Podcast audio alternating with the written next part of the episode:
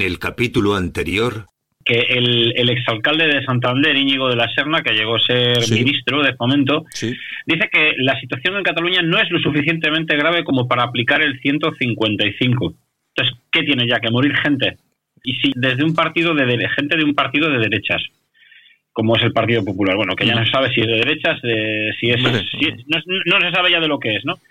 Eh, ya tiene la duda, ¿vale? Que si esto es suficientemente grave, si hay que apoyar, si hay que hacer una intervención total de la comunidad autónoma catalana, eh, ya hay esas dudas en un partido de derechas. ¿Qué vamos a esperar de los demás? Pues lógicamente que van a ir en avalancha en contra de.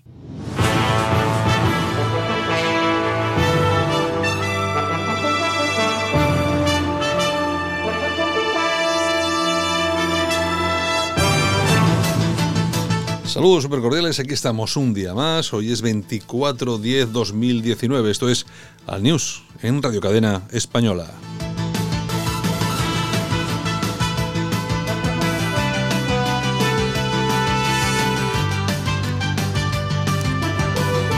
Y doy a Vida Borraza en la técnica, este que os habla Santiago Fontella y por supuesto todas las personas que hacen posible que esto suene cada día. Las primeras ediciones de los principales periódicos que han llegado aquí hasta nuestra redacción en Radio Cadena Española incluyen entre otras las siguientes noticias en sus portadas. En el país España pone fin al último gran símbolo de la dictadura. Los restos de Franco saldrán hoy de su mausoleo 44 años después. El hallazgo de 39 cadáveres en un camión sacude el Reino Unido. Muere Santos Juliá, el gran historiador del siglo 20 de España. En el mundo, la audiencia critica párrafos clave de la sentencia que tumbó a Rajoy, Evo se autoprograma vencedor y decreta el estado de emergencia, el PSC no ve privilegios a los presos del proceso en Lledoners, descubiertos 39 cadáveres en un camión que viajaba de Bulgaria a Reino Unido y el gobierno intenta controlar la exhumación de Franco y aísla a la familia. Seguimos con la prensa en ABC, los CDR tenían comandos durmientes para atacar. La documentación incautada demuestra que siguen las tácticas de ETA, gente no fichada encargada de atentar contra objetivos concretos. Seguimos con más eh, periódicos, en este caso nos vamos hasta La Razón. El 64% de los que votarán el 10N es postfranquista. Francis Franco ofrecimos enterrarle con los monjes o en el panteón de hombres ilustres. Cerco policial a los CDR, los empresarios exigen diálogo a Sánchez y Torra por la paz social. Errejón dará un cheque bebé de 1.200 euros hasta los 16 años. El camión de la infamia, 39 inmigrantes congelados. Google logra en tres minutos resolver algo que supondría 10.000 años a un superordenador. Cristina Morales, el incendio del Nacional de Narrativa, ni más ni menos. En Radio Cadena Española, Alt News. Comienza el día con el análisis más completo de la actualidad.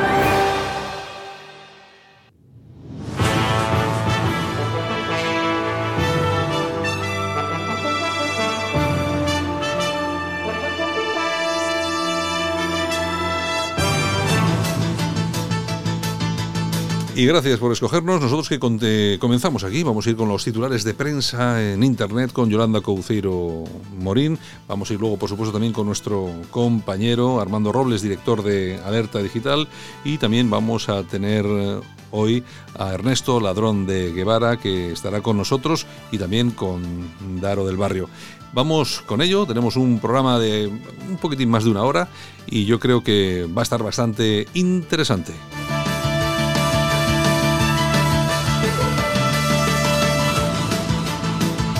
Lo dicho, bienvenidos adelante. Vamos allá. Esto es Alt News, Radio Cadena Española.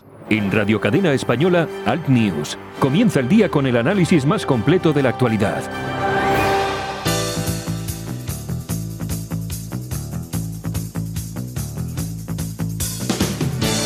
Ahora en Alt News, revista de prensa. Los titulares de los medios alternativos en Internet con Yolanda Couceiro Morín. Buenos días, doña Yolanda, ¿qué tal? Pues buenos días. pues no, no, no te van a No me oís, ahora no. ahora, sí, me querían cerrar la boca, pero va a ser que no. buenos días. ¿Cómo te van a querer cerrar la boca, por favor? Algunos lo han intentado, pero no han podido. Pero aquí en esta casa no. En esta, en casa. casa no, hombre. Aquí no, aquí no, aquí no. ya solo me faltaba, de verdad, de verdad. En Radio Cadena Española, no. Bueno, bueno nunca se sabe. ¿eh? Bueno, oye, ya sabes que Otegui ha dicho que España es un país autoritario. Lo dice un etarra que vive como Dios y que si España, bueno, fuese un país eh, autoritario, seguramente este estaría en un zulo a pan y agua, ¿no? O en una cuneta, ¿no? O en una cuneta. Pero, no, pero resulta que no. En, este, este, país, eh, mal que les pese a estos separatistas y tal y cual, pues vivimos en democracia. Cada uno puede decir y hacer lo que quiera, siempre no se meta con los demás. Y el máximo ejemplo de ello es, él. o sea, que es un tío que ha estado vinculado con, el, con ETA, ha estado en la cárcel por ser etarra y bueno, y que se le permite estar ahí y decir lo que le dé la gana. Y se le pone alfombra roja, pero bueno, ¿qué le vamos a hacer? Es lo que tiene la democracia. Venga, ¿qué vamos por ahí? Nos vamos a alertadigital.com. La policía británica halla 39 cadáveres en un camión en Exes, en, Londres. El conductor eh, parece ser que es norirlandés, de 25 años, y está detenido. El camión había llegado de Bulgaria. Que no se sabe exactamente que, por qué venían estos cadáveres ahí dentro. No se sabe todavía, la investigación está en curso. Aunque bueno, uno tampoco tiene que hacer mucho esfuerzo para imaginar que serían inmigrantes ilegales que han muerto ahí asfixiados o alguna cosa así. Que no te extrañe. Bueno, casoaislado.com. ¿Qué tenemos? Pues Podemos quiere imponer el comunismo. Exige a una propietaria. amigos, amigos de Caso Aislado, con todo lo que con todo lo que os quiero, pero es que no habéis descubierto Roma. ¿eh? Exactamente, eso ya se descubrió hace tiempo. Pues quieren exigirle a una propietaria que no suba el alquiler, porque claro, oye, eh, igual eh, a los que están en la casita, pues les desalojan. Bueno, ha sido gracioso el tema, pero lo dicen los de Galapagar, claro, los del Casoplón y todo eso. Claro, no sé, yo es que ahora diciendo a la gente lo que tiene que cobrar por el alquiler. Pues bueno. Yo, no, voy a, yo no voy a decir nada. Sin comentarios. Lagaceta.eu. ¿Qué pasa? Pues mira, aquí contamos eh, que el número de jóvenes estadounidenses sin sexo alcanzó su máximo histórico. Parece ser que la vida sexual de los millennials se ha visto afectada, pues hombre, eh, por vivir más tiempo en familia, en las redes sociales, los videojuegos y la falta de contacto con otras personas se aíslan. Sí, verán porno en, internet. También es, posible. es que lo de ver porno, vamos a ver. eso está pasado de moda, ¿no? es que lo de ver porno es que está pasado de moda. ¿A quién le gusta el porno? O sea, vamos a ver, es que yo, oye, que yo tengo, yo tengo una edad en la que me debería, ¿no? Por mi edad. Pero es que no me gusta el porno. pero hay gente que sí. No, pero yo creo que la mayoría de gente ya pasa de porno. Sí, puede ser, puede ser. No pasa de porno. Ahora están de moda estas páginas de. ¿Cómo se llama? De. Es porno como amateur, Ah. ¿eh? pero se grabaron ellos y tal y cual. Y hombre, y tiene un poco más de aliciente porque, porque ves a gente que, es normal, no, no ves a las típicas tías que son estupendas, a unos tíos con con eso así. Con eso así de grande y digo, hostia, esto, esto no se parece en nada a mí. con lo cual, amateur. Oye, y luego además, tú fíjate que es que además eh, con unas, unas posturas, unas cosas... Y luego, hacen yoga, hacen yoga y pilates. Y luego sí es cierto que lo que denuncia alguna gente sí es cierto que en, en el porno eh, hay, hombre, no todos, pero hay algunos vídeos que sí que eh, habría que cuidar un poquitín más el trato a las actrices y tal, que ya sabemos todo que es una película, pero eh, hay gente que no sabe diferenciar entre una película y la realidad y se piensa que así se puede tratar a una mujer. Entonces, sí que habría que andar con mucho ojo con eso, eso sí que es cierto. Bueno, pues seguimos, ramblalibre.com. El digital de Enrique de Diego. Exactamente, pues ETV denunciada por manos limpias por presuntas injurias al rey, ya se hicieron el otro día un programa, el de 360 grados, y daban a entender que su majestad el rey como que era gay. Bueno, y si lo es que... Exactamente, a mí me da igual. a mí, a mí me da igual. Yo mira, a mí ahora me viene y me dice, no, es que el rey no sé qué, me da igual. Con, tal de, con tal de que os meta leña, me da igual, como, como si es, yo qué sé, me da lo mismo, pero que os dé leña, hombre. ¿Qué tenemos? Ay, señor. ¿Qué más? La tribuna del País Vasco.com. Muy bien. El gobierno de Sánchez concede el Premio Nacional de Narrativa, no te lo pierdas, a una escritora que afirma que es una alegría que en Cataluña haya fuego en vez de tiendas abiertas. ¿Qué te parece? Esta artista, entre comillas, se llama Cristina Morales. Yo eh, a mí, como ya no me sorprende nada en este país, eh, o sea, vamos a ver, que es que hoy, hoy asistimos a la exhumación de, de, un, cadáver eh, sin el permiso de sus familias. ¿Qué me va a extrañar? Pues no me extraña nada, pues este país hace la izquierda, hace lo que, le da la gana. Pero es que no puede entrar la, familia ni nadie, pero lo va a retransmitir televisión. lo va a ver todo Dios. Vamos a ver, la familia no puede sacar una foto, pero ellos sí pueden retransmitirlo por todas las televisiones para que, para que dé constancia y que gane cuatro votos el, el carota este. Todo muy normal. En fin. Pues de eso va la dialéctica nacional.es la exhumación de Franco y la maldición de Simón Bolívar. Hugo Chávez profanó la tumba de Bolívar para comprobar las razones de su muerte y resulta que los santeros invocaron al espíritu y hoy todos aquellos que estaban allí, o bueno, casi todos, están muertos. El otro día, decía Armando el otro día, que, que se cumpla la maldición del Valle de los Caídos. Pues mira, esta es otra. bueno, el diestro.es. Aquí os, recomendamos un artículo de Antonio Burgos eh, titulado La que nos viene robando a los contribuyentes, los españoles, desde hace mucho tiempo, pues es Cataluña. Hombre, ¿cómo lo sabes? Pues ¿Cómo esa, lo sabes? Esa nos roba. España ¿Qué más nos roba. Nos vamos a ir a las toñejas. Ah, pues muy bien. ¿A quién vamos a darle una soñejitez? Pues a esta artista, Cristina Morales. Oye, pero es, que, es que es verdad, pero es que ya damos premios a cualquiera, ¿eh? Una tía que dice que prefiere, pues eso, que haya fuego en las calles a que estén las, tiendas abiertas. Es impresionante. Es que es alucinante. Y, eh, y se llama artista, ¿eh? Y se llama artista y la dan un premio, dan un, un premio, premio, nacional de narrativa. Eh, que encima llevará una pasta, claro. porque es que- Tócate los pies. Eh. Espera, vamos a poner una, Una cuñita. Vamos a poner una cuñita de estas que nos obligan a poner y luego ya vamos, Vale. vamos y venimos. Vale. Cuando miro hacia atrás, me veo mayor. Apenas recorría unos pocos kilómetros, pero año tras año me volví más rápido. Año tras año llegaba más lejos y me sentía más útil, más eficiente, más moderno. Sí, ahora que cumplo 100 años, me siento más vivo que nunca. 100 años más joven. Metro de Madrid. Comunidad de Madrid. En Radio Cadena Española, Alt News. Comienza el día con el análisis más completo de la actualidad. Bueno, lo dicho, ¿a quién íbamos a dar unos aplausitos? Pues mira, se los vamos a dar a Agustín Sánchez La Vega. Bueno.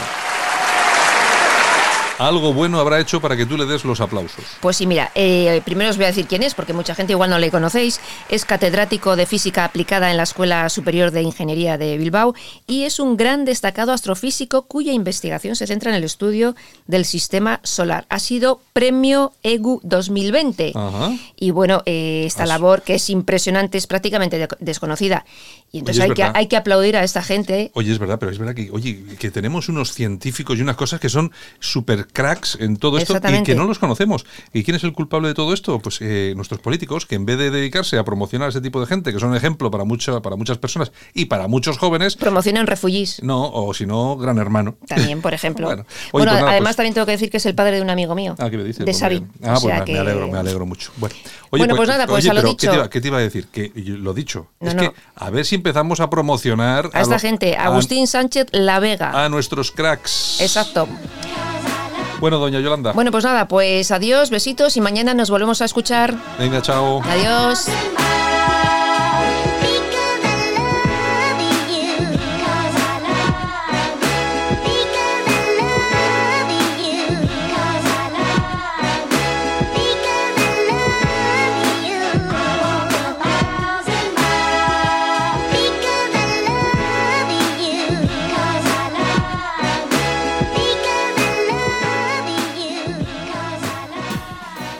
En Radio Cadena Española, música y noticias las 24 horas del día.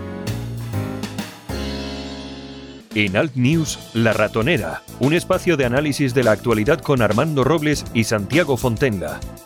Críticos, ácidos, alternativos, otra lectura políticamente incorrecta de lo que sucede en España, Europa y el mundo, y no nos cuentan.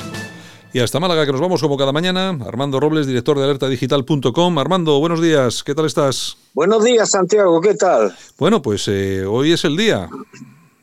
¿Mm?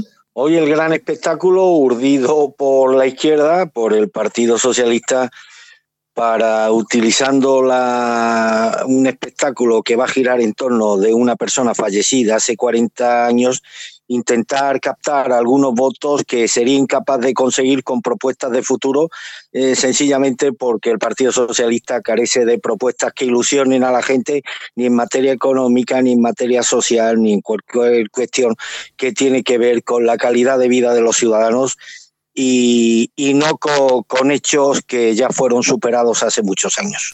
Bueno, yo a mí me gustaría compartir con nuestros oyentes y con tu permiso un audio que has enviado a uno de esos grupos de WhatsApp que, que compartimos. Si, te, si me das tu permiso, lo podemos... Sí, sí, ahora tengo que, es un audio muy sentido, lo he hecho además muy emocionado, es un grupo de amigos, de mucha gente, en la que, bueno, hoy ha salido como no, ayer salió como no podía ser de otra forma el tema de Franco, cada uno dio su opinión y yo pues no pude dejar de expresar lo que sentía en esos momentos tan asiagos que fueron todo el día de ayer, pero además de una perspectiva muy personal, una perspectiva personal que estoy seguro que la podemos trasladar a todos aquellos españoles que, como fue mi caso, fuimos, concebimos, eh, fuimos concebidos y tuvimos el derecho a nacer antes de 1975. Bueno, pues vamos a, vamos a ponerlo y así lo compartimos con nuestros oyentes a ver qué, qué les parece. Vamos a, vamos a ir con ello. Y en estos momentos tan, tan, tan tristes, si yo tuviera que decirle algo a Franco, que estoy seguro que nos está escuchando, como español que fue concebido antes de 1975, como la mayoría de vosotros, pues yo lo único que, que puedo decirle en un día como hoy es que si estoy aquí vivo, si puedo decir estas cosas, si puedo sentir la tristeza tan infinita que siento, seguramente ha sido por la suerte de haber sido concebido en la segunda mitad de los años 60, una época en la que el derecho a nacer se imponía a los derechos individuales que en forma de normas abortistas impulsadas por la progresía y, las feministas, con la complicidad de la derecha liberal, pues han hallado aposento en nuestro degradado Estado laico. Sánchez, eh, Sánchez Franco estableció el derecho a nacer de todos los españoles como un don más sagrado.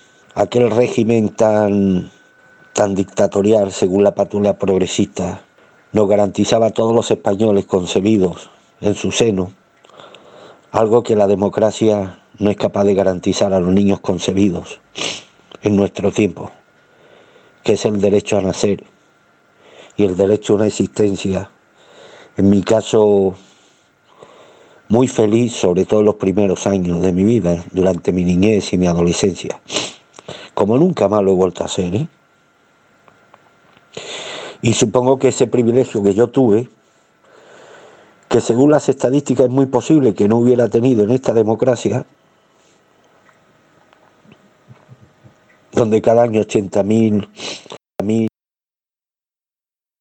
80.000 niños concebidos son abortados, pues quiero testimoniar y expresar este, estas palabras de agradecimiento a quien garantizó mi derecho a la vida y a la existencia, cosa que la democracia a lo mejor no hubiera hecho. Por tanto, insisto, somos lo que somos y estamos ahora aquí gracias a ese régimen que convirtió en imperio legal y en garantía el derecho de todos los niños españoles a nacer. Y aquel niño feliz que nació en el seno de una familia maravillosa en los últimos años del franquismo, pero que tengo plena conciencia de esa época, ¿eh? la recuerdo como si fuera hoy. Pues como todos los niños, soñaban con convertirse un día en hombre y trazaba mis planes, lo que quería ser, la profesión a la que me quería dedicar, que creo que es lo único en lo que mis previsiones se cumplieron. El tener una familia feliz, el disfrutar de los hijos. Pues la mayoría de esas cosas con las que uno soñó en aquella época tan feliz, desgraciadamente, pues se han ido al traste. Y se han ido al traste por el, por la toxicidad de una sociedad como la nuestra, que hace casi imposible que esos sueños, que son los sueños de cualquier persona normal en una sociedad normal, pues desgraciadamente se hayan visto truncados en buena parte, no ya en mi caso, sino en el de, por desgracia, muchísimos españoles. Y aquel niño que soñaba con ser hombre, hoy se ha convertido en el hombre que no querría seguir viviendo en, esta, en el seno de esta sociedad. Y tanto es así, y miro con tanto cariño a ese pasado, y me acuerdo tanto de las personas que recrearon mi existencia infantil y adolescente con toda la felicidad y todas las comodidades, atención y cariño que puede recibir un ser humano, que hoy ese hombre pues no hace sino soñar con algo imposible, que sería recuperar al niño que aún seguimos llevando, llevando dentro. Así que gracias a la persona que por encima de cualquier otra consideración de tipo ideológico, nos garantizó algo que la democracia española no es capaz de garantizar a 80.000 niños cada año, que es nuestro derecho a nacer. Y por eso estamos aquí. Dios bendiga a todos los que hicieron posible una etapa de mi vida y de tantos españoles tan repleta de momentos bonitos, felices y auténticos.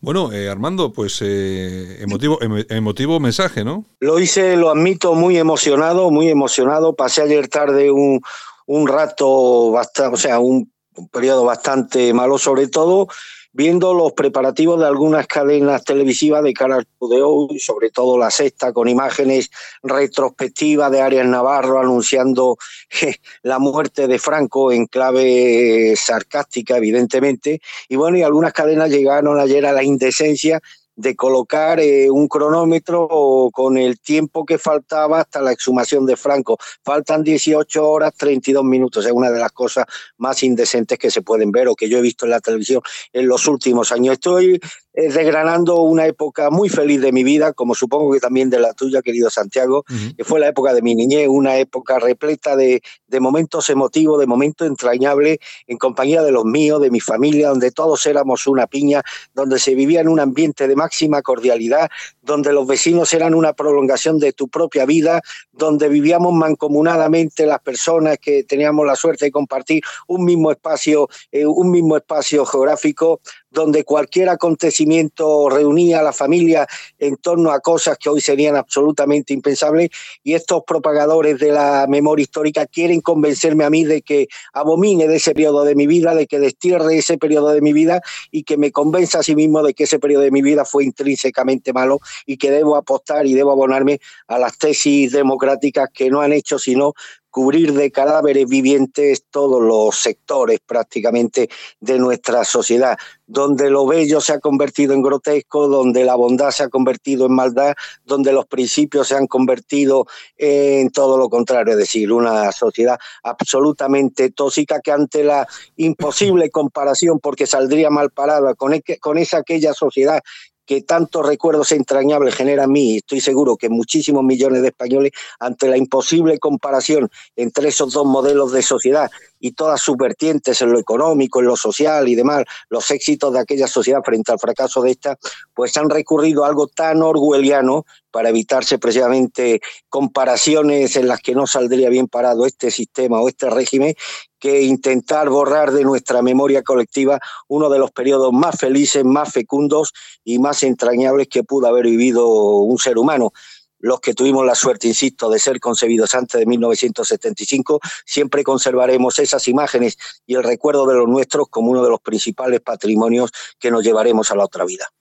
Bueno, pues eh, como ya comentábamos ayer, van a ser 22 los familiares que, han querido estar presentes en la exhumación, fundamentalmente sus nietos, con sus cónyuges e hijos respectivos, entre los que figura, por supuesto, Luis Alfonso de Borbón. Parece mentira que a los familiares ni tan siquiera les van a permitir, dentro de un breve periodo de tiempo, eh, asistir eh, con un teléfono móvil para poder sacar una foto si quisieran, pero sí que vamos a poder verlo retransmitido por todas las televisiones progres, que son todas, no hay, no hay ninguna que no lo sea, eh, de este país, eh, Armando. Eh, eso, ellos no pueden sacar una foto, pero todo el mundo puede verlo por televisión esto de un despropósito, es un despropósito que el cobarde de Pedro Sánchez haya anunciado a bombo y platillo a qué hora se va a producir la exhumación, el día, la hora, todos los detalles, y que no tuviera el coraje de anunciar su llegada a Cataluña hace dos días y demás, por temor a la reacción violenta de los independentistas.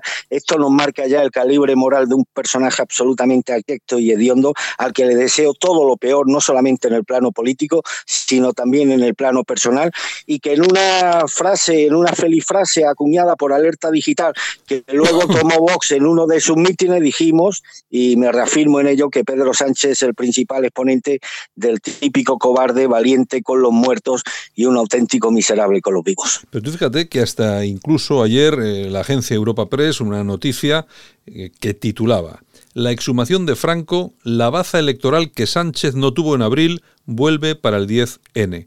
Es decir, para que Europa Press se atreva ¿eh? se atreva a titular una noticia con este titular, ¿eh? imagínate lo que no habrá de verdad en ella. ¿eh? Sí, sí, está claro, está claro. No, esto va a tener, estoy seguro, y ahora si quieres lo, lo analizo, te doy mi punto de vista sobre el tema. Esto va a generar, va a generar el efecto contrario al que, al que aspira el gobierno.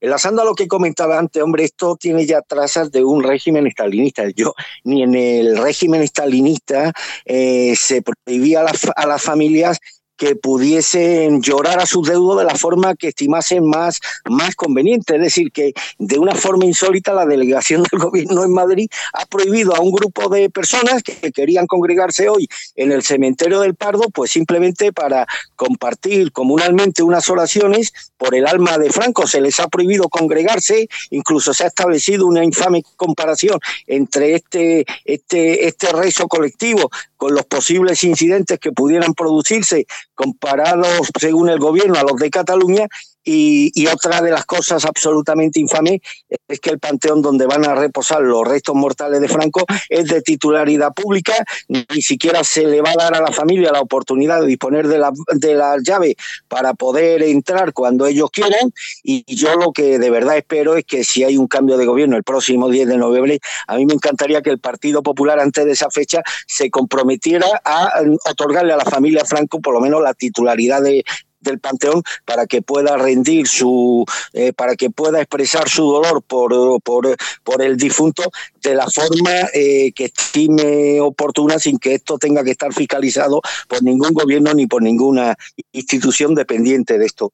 Es todo un puro despropósito yo creo que electoralmente el tema de Franco Pedro Sánchez lo tiene ya amortizado. Yo no creo que vaya a sacar mucho más votos por, e, por este asunto, pero sí va a conseguir el efecto contrario al que, al que él seguramente, el que, que, que, él pretendía, que es incentivar, activar. Yo creo que se va a activar muy mucho el voto de un sector de la derecha que a lo mejor no pensaba ir a votar, a votar porque no encontraba los, la motivación necesaria pero a raíz de esta infame exhumación yo creo que van a ser, va a ser mucha gente, sobre todo perteneciente al bloque del centro derecha, que se va a animar a acudir a las urnas el 10 de noviembre y esto pues puede frustrar aún más las expectativas de éxito que tiene Pedro Sánchez. Sí, eh, Armando, ¿recuerdas separarte un poco del micrófono? Que te, escucharemos mucho mejor. Bueno, lo que dices es que efectivamente iba a incidir yo en ello, que a mí lo que me parece es que eh, va a conseguir exactamente lo contrario de lo que estaba buscando. Vamos a ver, eh, sus votantes, esos que están deseando que desenterrar eh, a Franco, etcétera, etcétera, bueno, esos ya le iban a votar de todas, todas,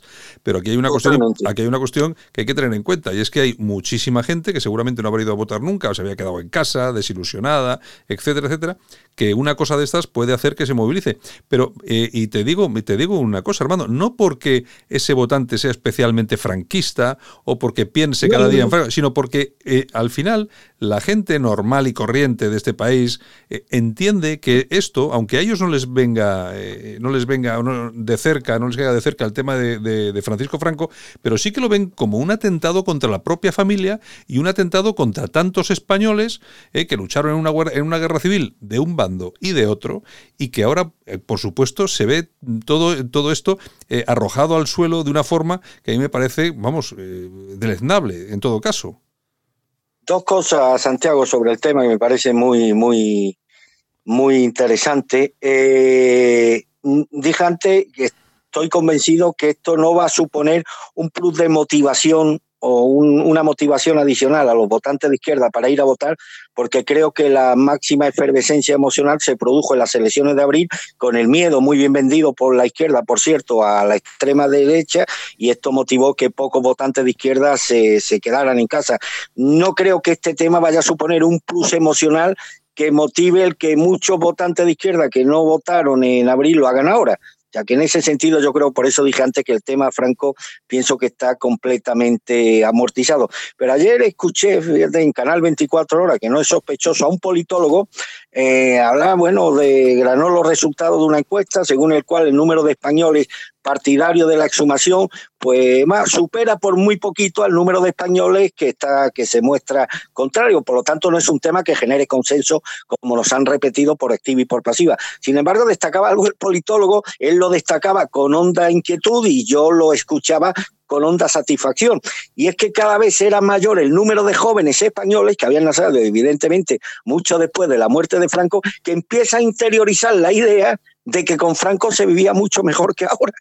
Y, esto, él lo, destacaba de forma, bueno, alarmantemente, y yo lo escuchaba, insisto, con mucha, con mucha satisfacción. Es decir, que no nos extrañe, Santiago, que incluso gente muy joven que no conoció ni por asomo el régimen de Franco, pero que empieza a tener una, una perspectiva de lo que ocurrió en aquella época y, por supuesto, se muestra refractario a estas campañas intoxicadoras que se están produciendo en las últimas jornadas. Es decir, que hay que ser muy soquete para pensar, eh, hay que ser muy soquete para no llegar a la conclusión, hombre, este hombre no debía ser tan malo cuando no tengo testimonios vivos de gente que viviera en, aquella época que hablaran tan mal de este régimen como hablan los apologistas de, de, de, la izquierda de la izquierda española. Y por eso digo que ojo que esto puede eh, activar una ración contraria a la que espera Pedro Sánchez. Por un lado, movilizar al votante de derecha que no iba a ir a votar y que encuentra en esto una motivación adicional para hacerlo.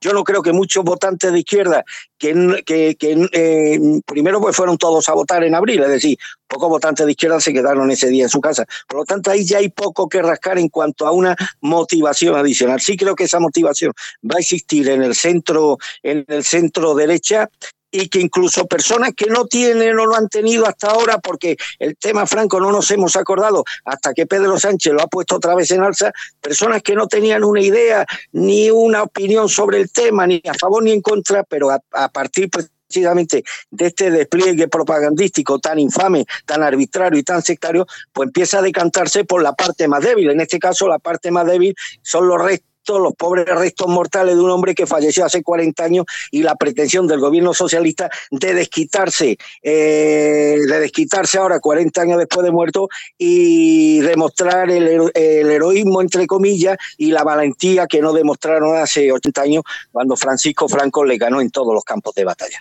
Bueno, pues ahora me, solamente, bueno, yo es que ya no le va a quedar nada, ¿no? Eh, ahora, bueno, eh, suman a Franco, eh, bueno, y luego qué le va, qué le va a quedar. no, no, y además otra cosa, yo creo que el tema Franco evidentemente va a tener un gran impacto mediático mañana, pasado, pero esto va a tener muy cortito recorrido mediático, Santiago. Es decir, la semana que viene la gente se habrá olvidado ya de la exhumación de Franco y estaremos otra vez en el tema de Cataluña y demás. Esto mañana evidentemente va a tener un gran impacto el viernes, el viernes y el fin de semana será portada en muchos periódicos, pero esto informativamente tiene un recorrido muy corto y la semana que viene, además, el sábado ya hay anunciadas manifestaciones en Cataluña, el domingo está la gran movilización de la sociedad civil catalana, es decir, que la semana que viene la gente estará pues otra vez con sus asuntos y focalizando la actualidad en torno a los temas que realmente preocupan a los españoles como son el tema catalán, el tema económico y demás. Por lo tanto, creo que eh, Pedro Sánchez va a tener sus 24 o 48 horas de gloria, pero ya está, no creo que esto vaya a tener más recorrido mediático. Y además, fíjate tú, lo que está tapando todo este asunto, que no tiene ninguna importancia para los españoles, noticias como esta. Un 10% de la población española, aproximadamente 4.6 millones de personas, siguen sin poder calentar suficientemente su casa durante los meses más fríos por falta de recursos. Esta es una de las conclusiones del número especial de la publicación Papeles de Energía, editado por Funcas en colaboración con la Cátedra de Energía y Pobreza de la Universidad de Pontificia de Comillas sobre pobreza energética en España y en Europa. Armando, 4,6 millones de personas en España que no pueden calentar su casa en invierno y estos tíos preocupados del cadáver de Franco.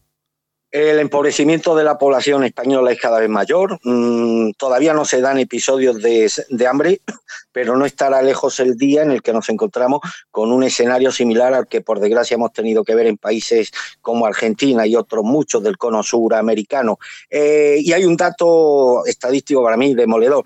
Estoy hablando de una pobreza que afecta a la población laboralmente no activa, evidentemente, personas en desempleo, personas que tienen problemas para encajar en el mercado laboral, pero es que según el último informe del Banco de España, querido Santiago, el 40% de los trabajadores españoles, es decir, personas que tienen un puesto de trabajo remunerado, su nómina y demás, el 40% tiene dificultades para llegar a final de mes, se encuentra en esa línea técnica en la que se establece el paso a la pobreza técnica y demás. Es decir, estamos hablando ya de unas estadísticas absolutamente demoledoras que nos están marcando el camino de un país en completo, en completo roce con la pobreza y con la marginalidad de sectores cada vez más amplio de la sociedad española.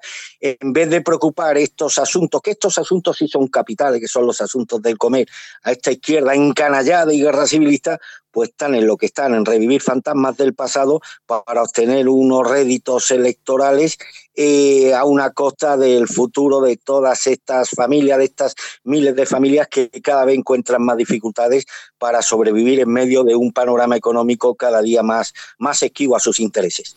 Bueno, pues es lo que, lo que tenemos. Mañana comentaremos más de cerca, si te parece, todo lo que va a ocurrir hoy, que no nos pilla por horario de emisión. Eh, pero bueno. Me permite, me permite un llamamiento, querido Santiago. Mire, eh, un llamamiento a la gente que vaya hoy al cementerio del Pardo, Mingo Rubio.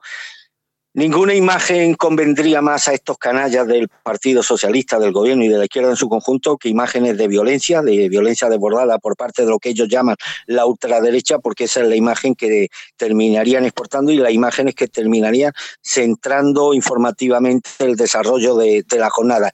Yo no le voy a quitar a ningún ciudadano el derecho de acudir hoy a rendirle un último homenaje o un último tributo de respeto y admiración a la figura de Franco, pero hagámoslo civilizadamente, demostremos que somos mejores que ellos en todos los sentidos y no les proporcionemos las imágenes que tanto están buscando. Pues efectivamente, yo sí que es cierto que ese llamamiento es muy importante porque siempre hay alguna persona, siempre hay alguno que yo no sé exactamente si es que es un descerebrado o es que cobra de algún sitio que siempre está para liarla y para hacer que la imagen eh, quede absolutamente destrozada. Yo no sé cómo... Pues ¿qué, va a buscar hoy la sexta? Pues la sexta parte del desquite y demás, y ahí va a buscar la imagen típica del tío con el brazo en alto cantando el cara al sol, gritando viva Franco, muera lo rojo, y esa es la imagen que van a intentar, eh, que van a intentar que se produzca en el día de hoy. Vamos a demostrar que lo doy sea un ejercicio de civismo, de civismo cristiano, eh, no de civismo democrático, de civismo cristiano, que son cosas distintas y démosle la lección que ellos menos esperan. Y es que hay muchísimos españoles cada día más que están cada vez más agradecidos por la fecundísima obra de Franco que permitió convertir un país del tercer mundo en, una de las diez principales potencias industriales del, mundo, pero sobre todo que a muchos españoles de mi generación y de la tuya, querido Santiago, nos dio la oportunidad de disfrutar del derecho más sagrado que tiene cualquier ser humano, que es el derecho a nacer, un derecho que la democracia española le arrebata cada año a 80.000 niños. En todo caso, cabe recordar una cosa. Y yo eh, creo que con esto, creo, creo que defino lo que piensa mucha gente eh, relativamente joven, como somos nosotros. Eh, tenemos una edad en la que nos tocó, bueno, de, forma muy, muy cortita, vivir el, régimen. Tampoco sabíamos en aquel entonces, no diferenciábamos una cosa de la, otra, pero lo que sí es cierto es que ahora sí que podemos opinar sobre lo que hemos vivido durante todos estos años en democracia y lo que se vivió en aquellos años en, en la famosa dictadura y lo que nos han contado nuestros padres, lo que nos contaron nuestros abuelos, la gente, la historia, los que hemos leído algún libro de vez en cuando, que yo recomendaría a nuestros jóvenes millennials que de vez en cuando echaran mano al papel y dejaran un poco internet. Pero lo que, lo que está claro es que hay una cosa que tenemos que tener muy clara y es un mensaje que me gustaría transmitir a todos los jóvenes que nos escuchan. Es imposible que alguien lo haga todo mal durante 40 años y es imposible que alguien lo haga todo bien durante 40 años. Es decir, el, proceso democrático, la democracia desde el año 75, es imposible que lo haya hecho todo bien, que nadie te cuente esos cuentos.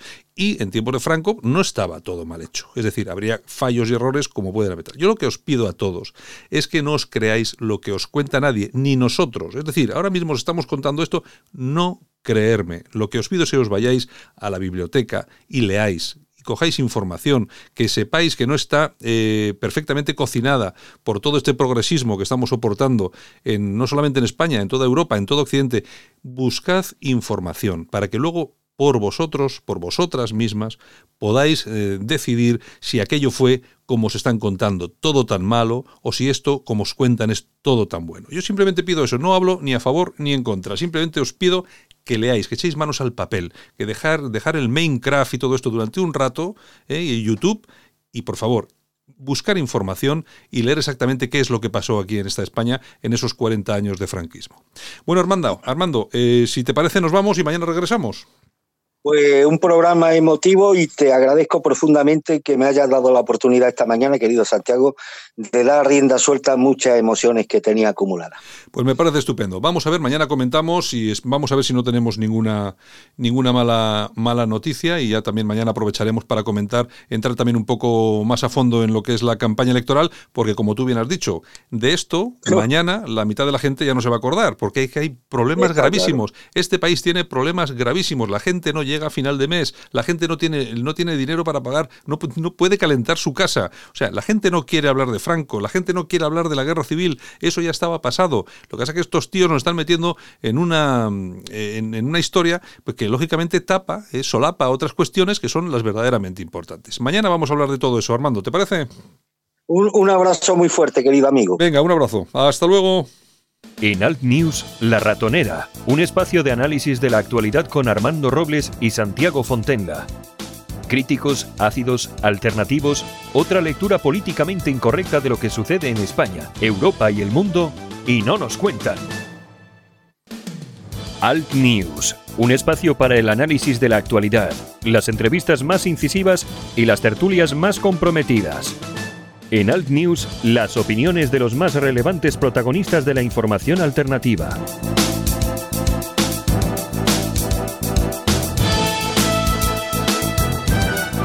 Y nosotros que continuamos, eh, por supuesto, nos vamos eh, a Santander. Lo primero, ahí tenemos a nuestro buen amigo Daro del Barrio. Daro, buenos días.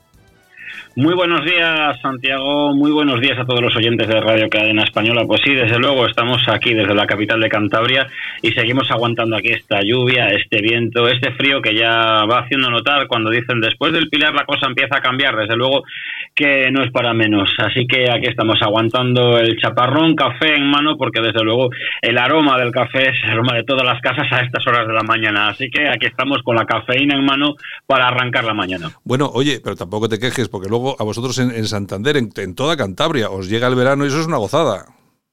Sí, bueno, ya sabes que aquí no nos podemos quejar en cuanto a playas. Cuando hace bueno, hace bueno, eso desde luego no nos podemos quejar porque cuando arrea el sol, arrea a base de bien y tenemos unos días, la verdad, fabulosos. Pero también al estar en, en plena costa cantábrica, cuando viene el frío, también viene con mucha energía. Así que, sea para bien o para mal o para frío o para calor, desde luego que, viene todo, la verdad, que bueno de golpe y también malo de golpe. Bueno, pues nos vamos a ir eh, en un momentito hasta Vitoria. Ahí tenemos también a un buen amigo de esta casa, que es Ernesto Ladrón de Guevara. Ernesto, buenos días. Eh, buenos días, aquí estamos. ¿Qué tal? Eh, bueno, eh, vamos a ver, Ernesto, que yo no sé, nuestros oyentes si conocerán quién es Ernesto de Ladón de Guevara, imagino que sí, pero bueno, por lo menos hacemos un pequeño repaso. lo traemos mm, por, no por nada político, aunque sí, aunque también tiene que ver con la política, pero lo traemos por un tema que es importantísimo y que tiene mucho que ver con el español. Ernesto Ladón de Guevara es, creo, además tesorero, es uno de los cargos, no sé, potentes, por lo menos visibles dentro de la asociación Hablamos Español. ¿No es así, Ernesto? Sí, efectivamente, y también cofundador de, la misma asociación, sí. Bueno, pues eh, te traemos eh, por dos cositas. Una, porque tienes o tenéis el próximo sábado, vais a realizar aquí mm, una especie de, acto, vais a recoger firmas aquí en, en Bilbao, que es zona complicada, ¿no? Bueno, en realidad no es una recogida de firmas, es una eh, un acto informativo para los ciudadanos. Es decir, lo que queremos explicar eh, qué es lo que defendemos y luego recoger sus sugerencias o quejas, porque las hay y muchas. Lo que pasa es que están todas ocultas. Exactamente, ¿qué es lo que, lo que vais a pedir? nosotros lo que, lo que queremos es informar de la necesidad y la importancia que tiene la lengua materna en la educación de los niños. ¿Eh? y cómo se están vulnerando derechos fundamentales de los niños, derechos de los convenios internacionales suscritos por el Reino de España. ¿eh? Concretamente, eh, el principio segundo de la Declaración de 1945, que dice que el, superior interés del niño prevalecerá sobre cualquier otro interés político o administrativo. Mm. Es decir, que de alguna forma hay que atender a a ese principio de, que el niño es, lo primero y, lo demás es lo segundo. Y aquí se está invirtiendo los términos. Ya. Eh, Ernesto, bueno, mal tiene que estar la cosa en este país para que alguien tenga que venir a montar, a poner en marcha una asociación como la vuestra que reivindica el derecho de los españoles a hablar en español en cualquier punto de, su país, de España.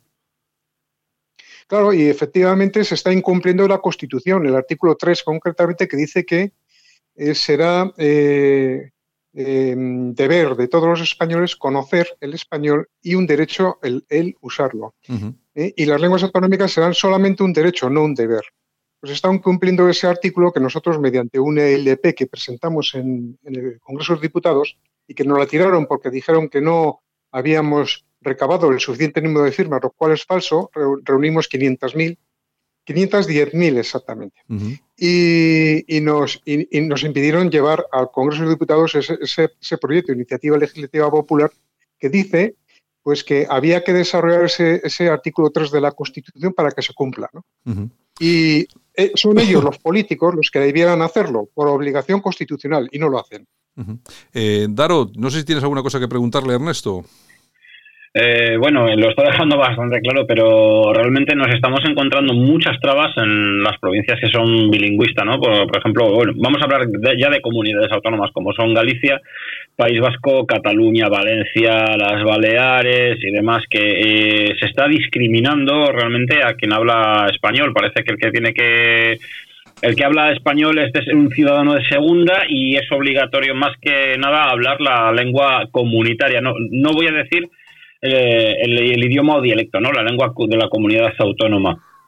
Lo que sí eh, es una pena que cuando hay eh, en el mundo unas 500, entre 577 millones y 590 millones de personas que hablan el idioma español, en la propia cuna del idioma español, que es nuestro país, se haga esa, ese apartheid ¿no? a, las personas que hablan español en, en otras comunidades autónomas. Eh, la pregunta que yo quería hacerle a Ernesto Ladrón de Guevara, si cuando han hecho este tipo de actos en alguna otra comunidad que fuera de la comunidad vasca, se han encontrado con algún tipo de reivindicación totalmente como lo que está pasando en Cataluña, ¿no? Una reivindicación violenta en contra de que se implante el español castellano en las aulas, sea como primera o como segunda lengua hablada.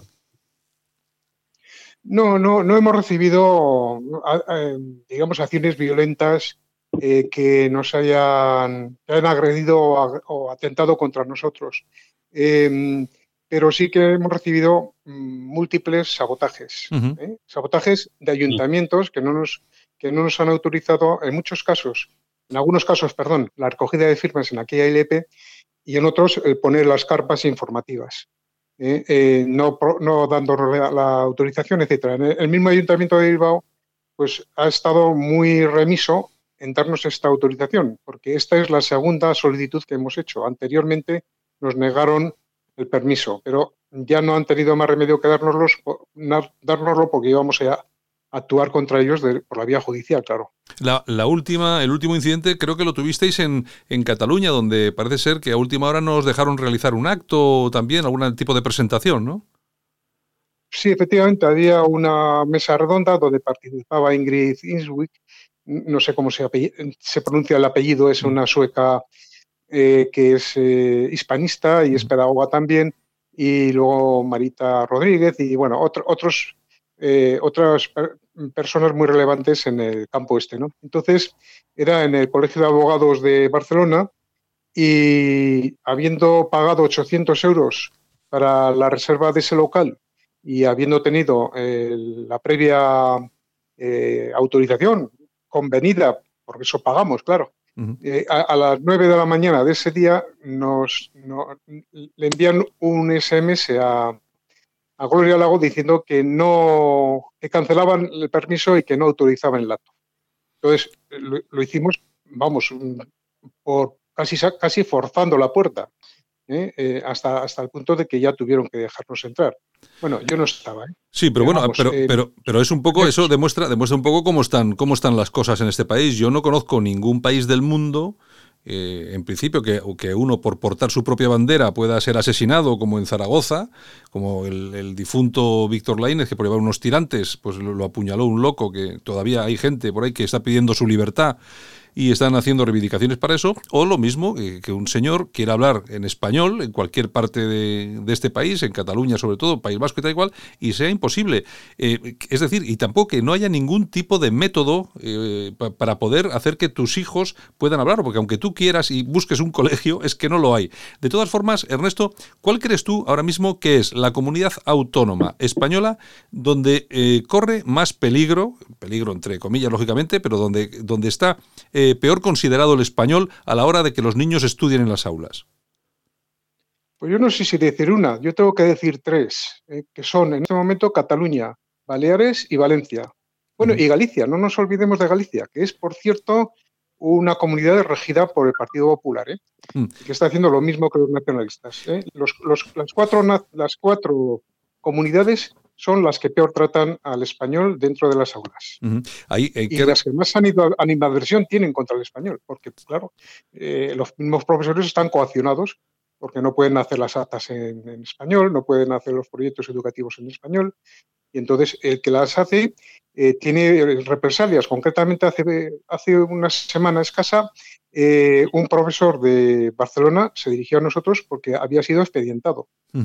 Bueno, y bueno, y hemos visto en redes sociales a, esa, a ese médico, un doctor en, en, en Cataluña, que había atendido a una persona en castellano y bueno, allí se plantaron unos tipos que eran una especie de gestapo a, llamar la atención y avisarle de que esto no se podía producir y que la próxima vez que iban a abrir expedientes, que no sé.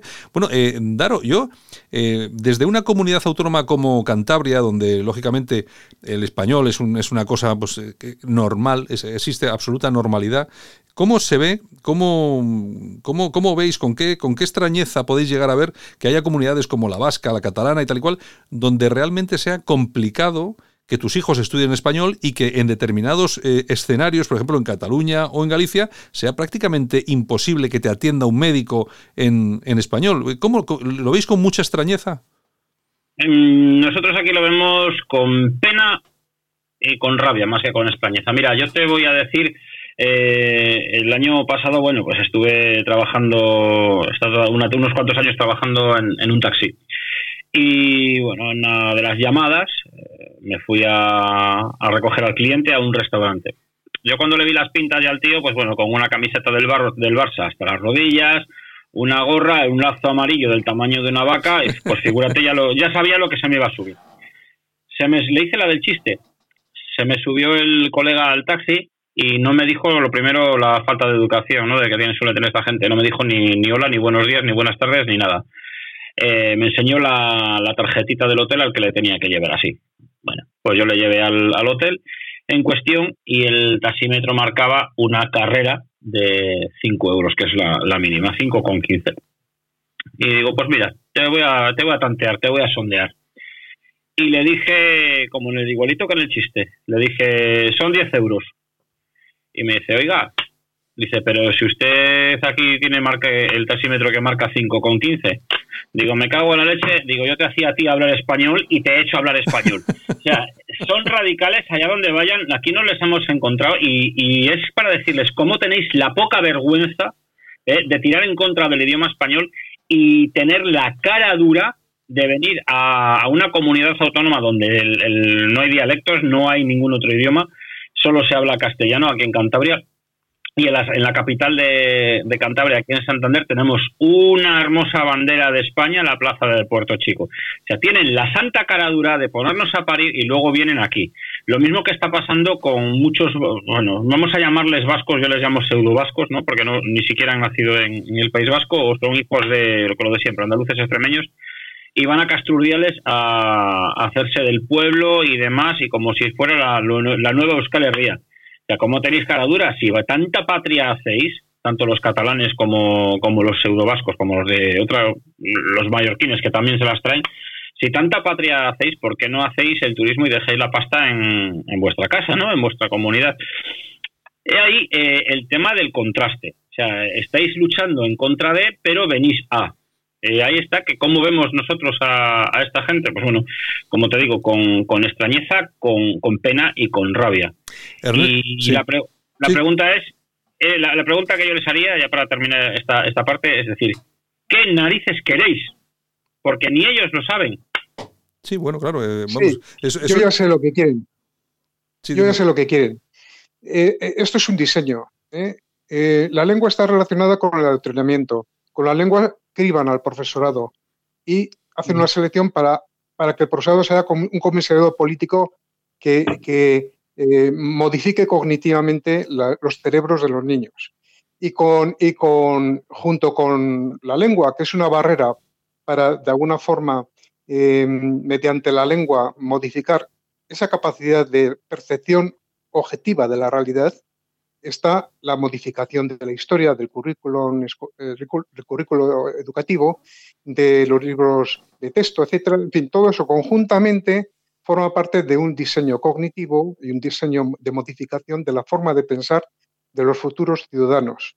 ¿eh? Y eso lo estamos viendo, es, una cosa que ya lo palpamos sociológicamente. esa modificación cognitiva está ahí ya. Si no, ¿por qué ¿cómo se entiende que, que haya tanto, tanto, mm, digamos, tanto borrego? Perdón por la expresión, pero es que es la definición. La definición exacta es borrego. Muy tanto borrego que se puede una, expresión muy española las leyendas y las mentiras de los nacionalistas. Pero ¿cómo es posible? Por eso, porque ya no saben, los, que salen, los que egresan de, los centros educativos desde hace 30 años, eh, no conocen nada de la realidad de este país, nada. Antropológicamente están en, la nube, no, no, no, tienen ni idea. Y entonces se dejan guiar por cuatro proclamas y entonces hacen cosas de niños. O sea, porque es todo una forma mentalmente infantil de ver las cosas y la realidad. Mm.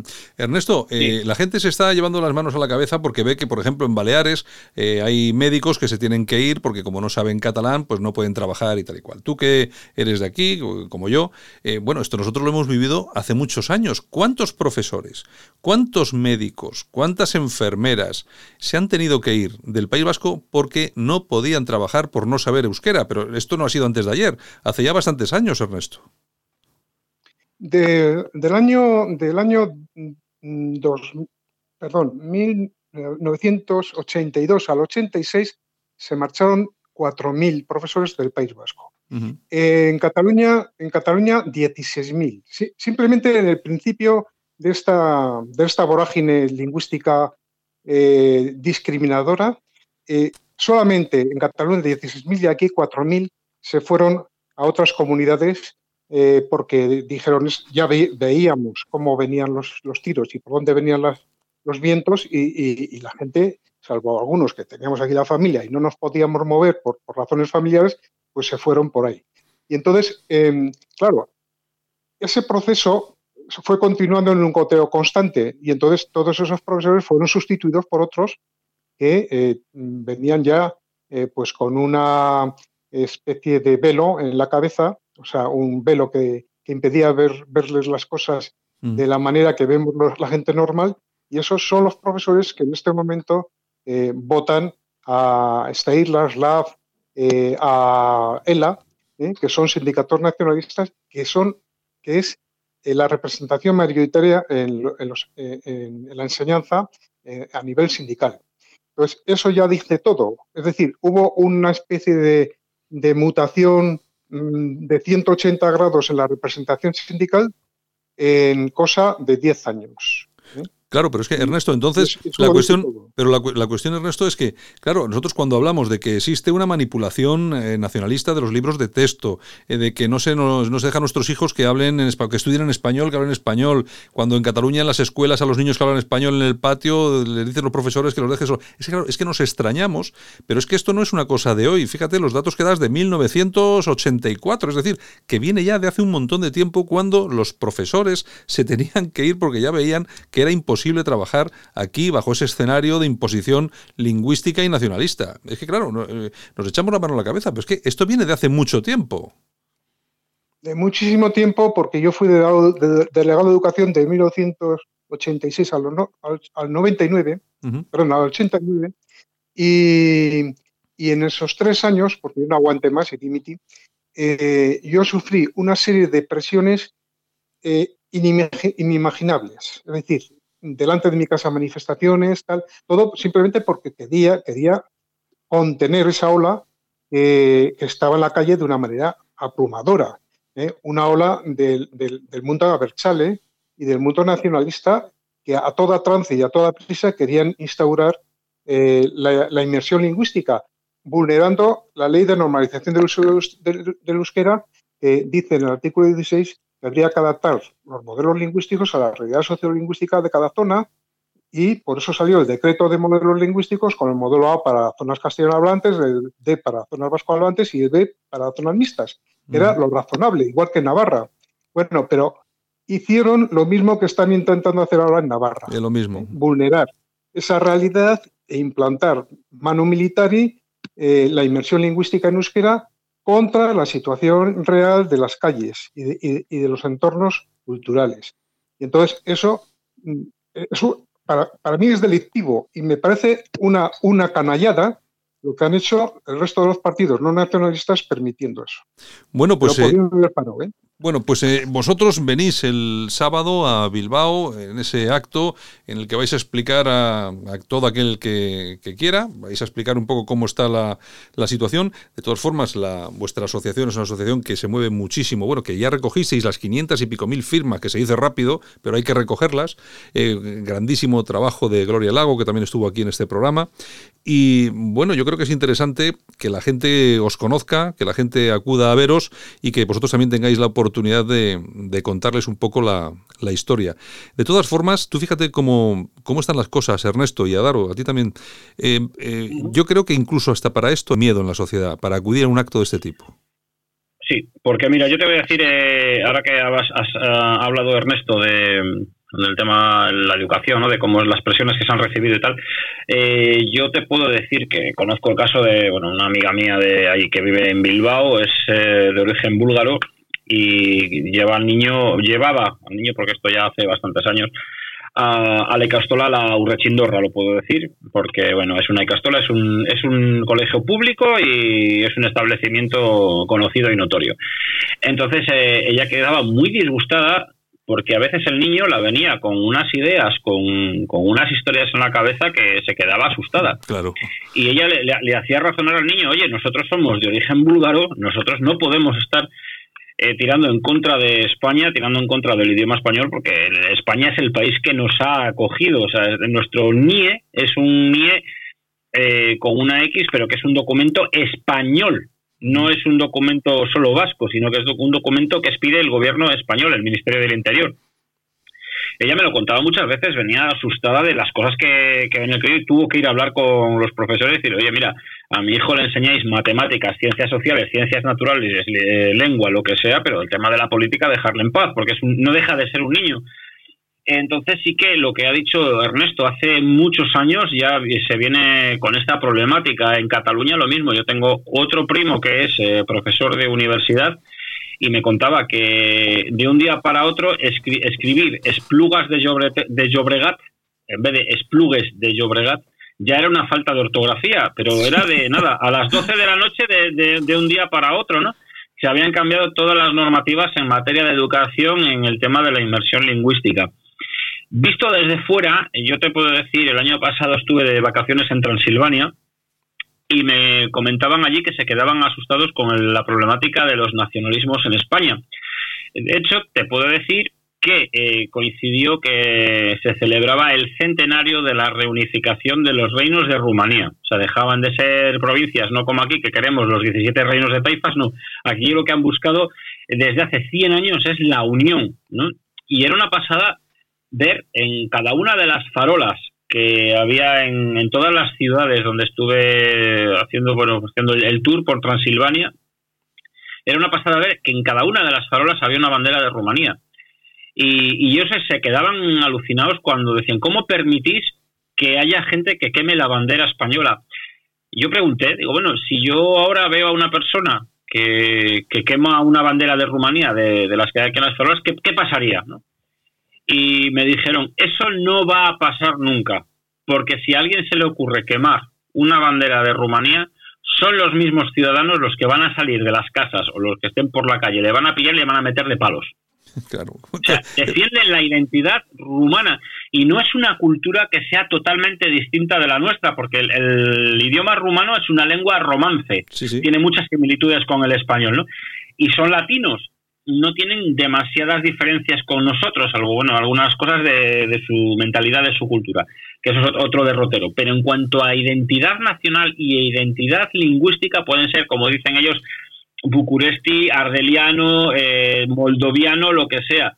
Pero ante todo, hay una, una canción que a mí me ponía los pelos de punta a escucharla, que la traducción era eh, en el párrafo final, nosotros somos rumanos, nosotros somos Rumanía.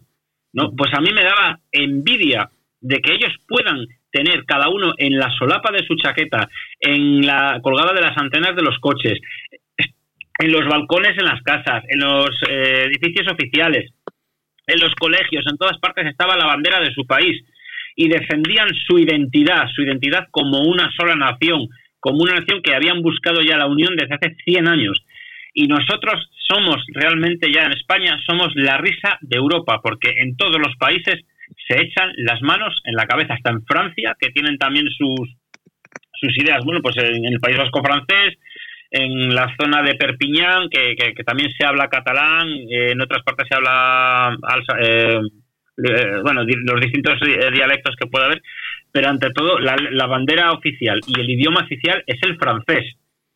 Y aquí no, aquí somos los 17 reinos de Taifas. Y es una pena que por hablar el idioma que hablan más de 500 millones de personas, por hablar el idioma que es la llave, eh, la identidad española, eh, se sufra este tipo de, ataques ya de manera directa, indirecta, política, apolítica y social. O sea, es una pena. No es una vergüenza, es una pena. Bueno, yo creo, yo creo, Ernesto, que somos el único país del mundo donde tienes algún, o los niños e incluso las personas pueden tener algún problema para hablar en su propio idioma. Yo creo que no hay ningún otro país en el mundo que pasa lo que pasa aquí. No, no, no hay, no, hay parangón en el mundo que se pueda asemejar a esto que, vivimos aquí. Porque yo, yo creo que aquí hay mucha mano negra para destruir nuestro país.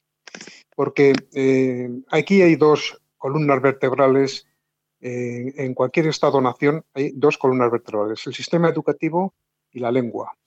Si se rompen esos dos, esas dos columnas, se cae el cuerpo. Ya el cuerpo deja de, tener, eh, de sostenerse en pie. Está claro, está claro. Bueno, pues eh, Ernesto, si te parece, recuérdanos entonces, vais a estar el sábado, eh, hora y lugar.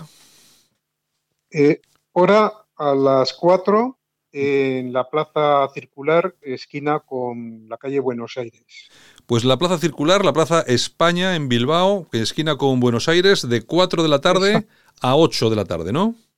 A ocho y media. A ocho y media. Bueno, pues que, Ernesto, que, que, sepas, y lo que pasa es que eres de Vitoria, pero yo te lo digo, que la Plaza Circular es la Plaza de España, porque aunque le hayan cambiado los nacionalistas del ayuntamiento el nombre, la mayoría de bilbaínos seguimos llamándolo Plaza de España.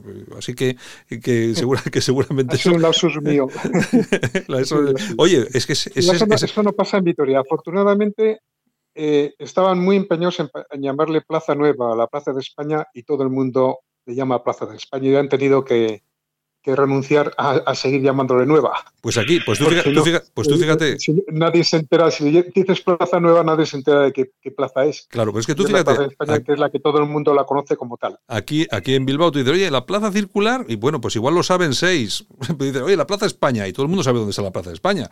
Porque es que siempre se ha llamado la plaza de España e incluso hasta la gente joven la conoce, la conoce así. Además, fíjate que este tema de los cambios de las denominaciones de, de las calles, sobre todo aquí en el País Vasco, imagino que también ocurrirá por ahí, es otro, es otra faceta de esas que va precisamente contra toda nuestra identidad, contra nuestro idioma, contra las percepciones que tenemos de sentirnos españoles y tal. Hasta esas cosas, hasta los nombres de las calles quieren eliminarlas para que nosotros nos sintamos eh, fuera de lugar o que, o que, que haya jóvenes que sientan que esto no es España, que es otra cosa diferente, Ernesto. Cuidado, que esto, este es un tema que nosotros también tratamos, ¿eh? aunque es un tema que está más a, la sombra, pero el tema de la toponimia, el nombre de las calles, etcétera, es que se están haciendo cosas muy graves.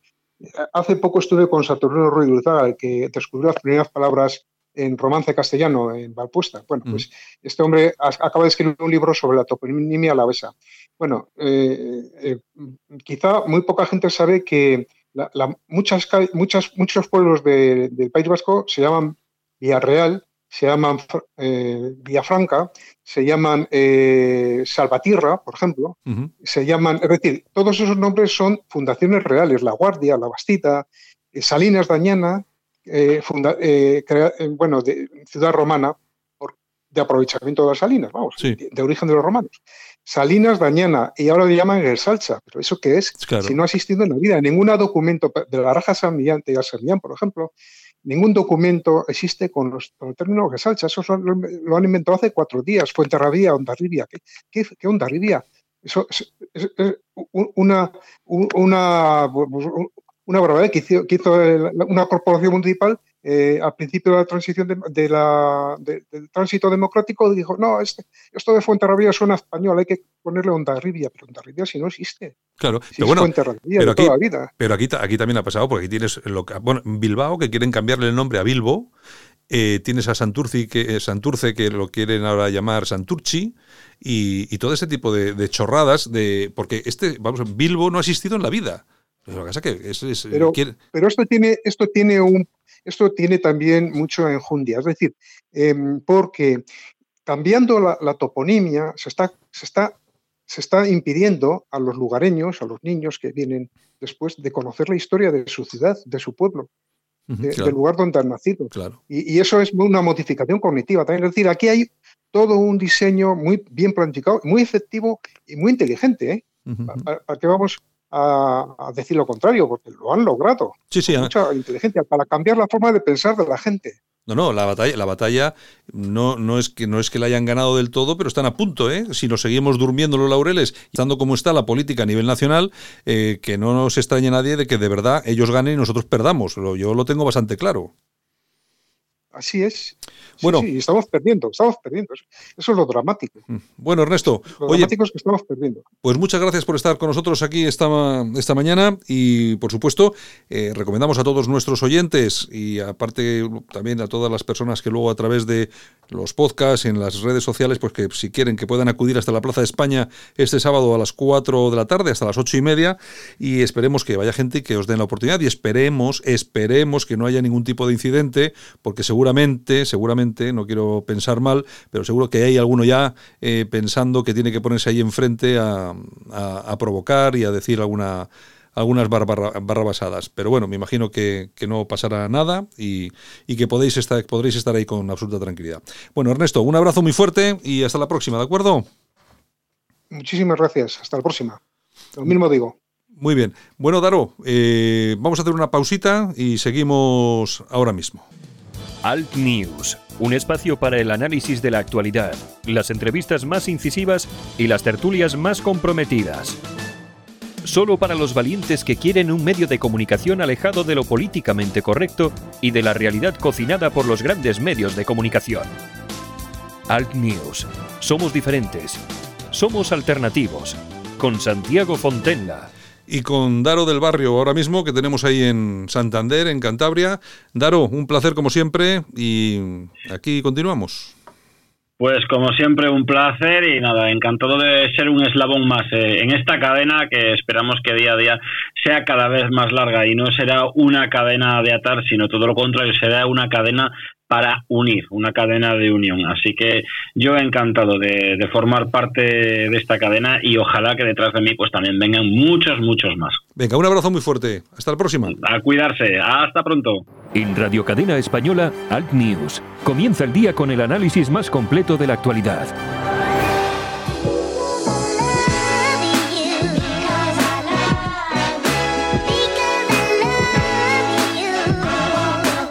Y hasta aquí hemos llegado esta mañana. Saludos súper cordiales Doya Vida Urrázaga en la técnica. Este que os habla Santiago Fontela. Aquí estamos desde los estudios de Radio Cadena Española en este Alt News para todos aquellos que tienen a bien escogernos. Gracias por escogernos. Gracias por estar con nosotros cada mañana a primera hora, a las 7 de la mañana. Esta es, este es el programa que despierta a nuestros amigos. Mañana regresamos. Un abrazo. Chao.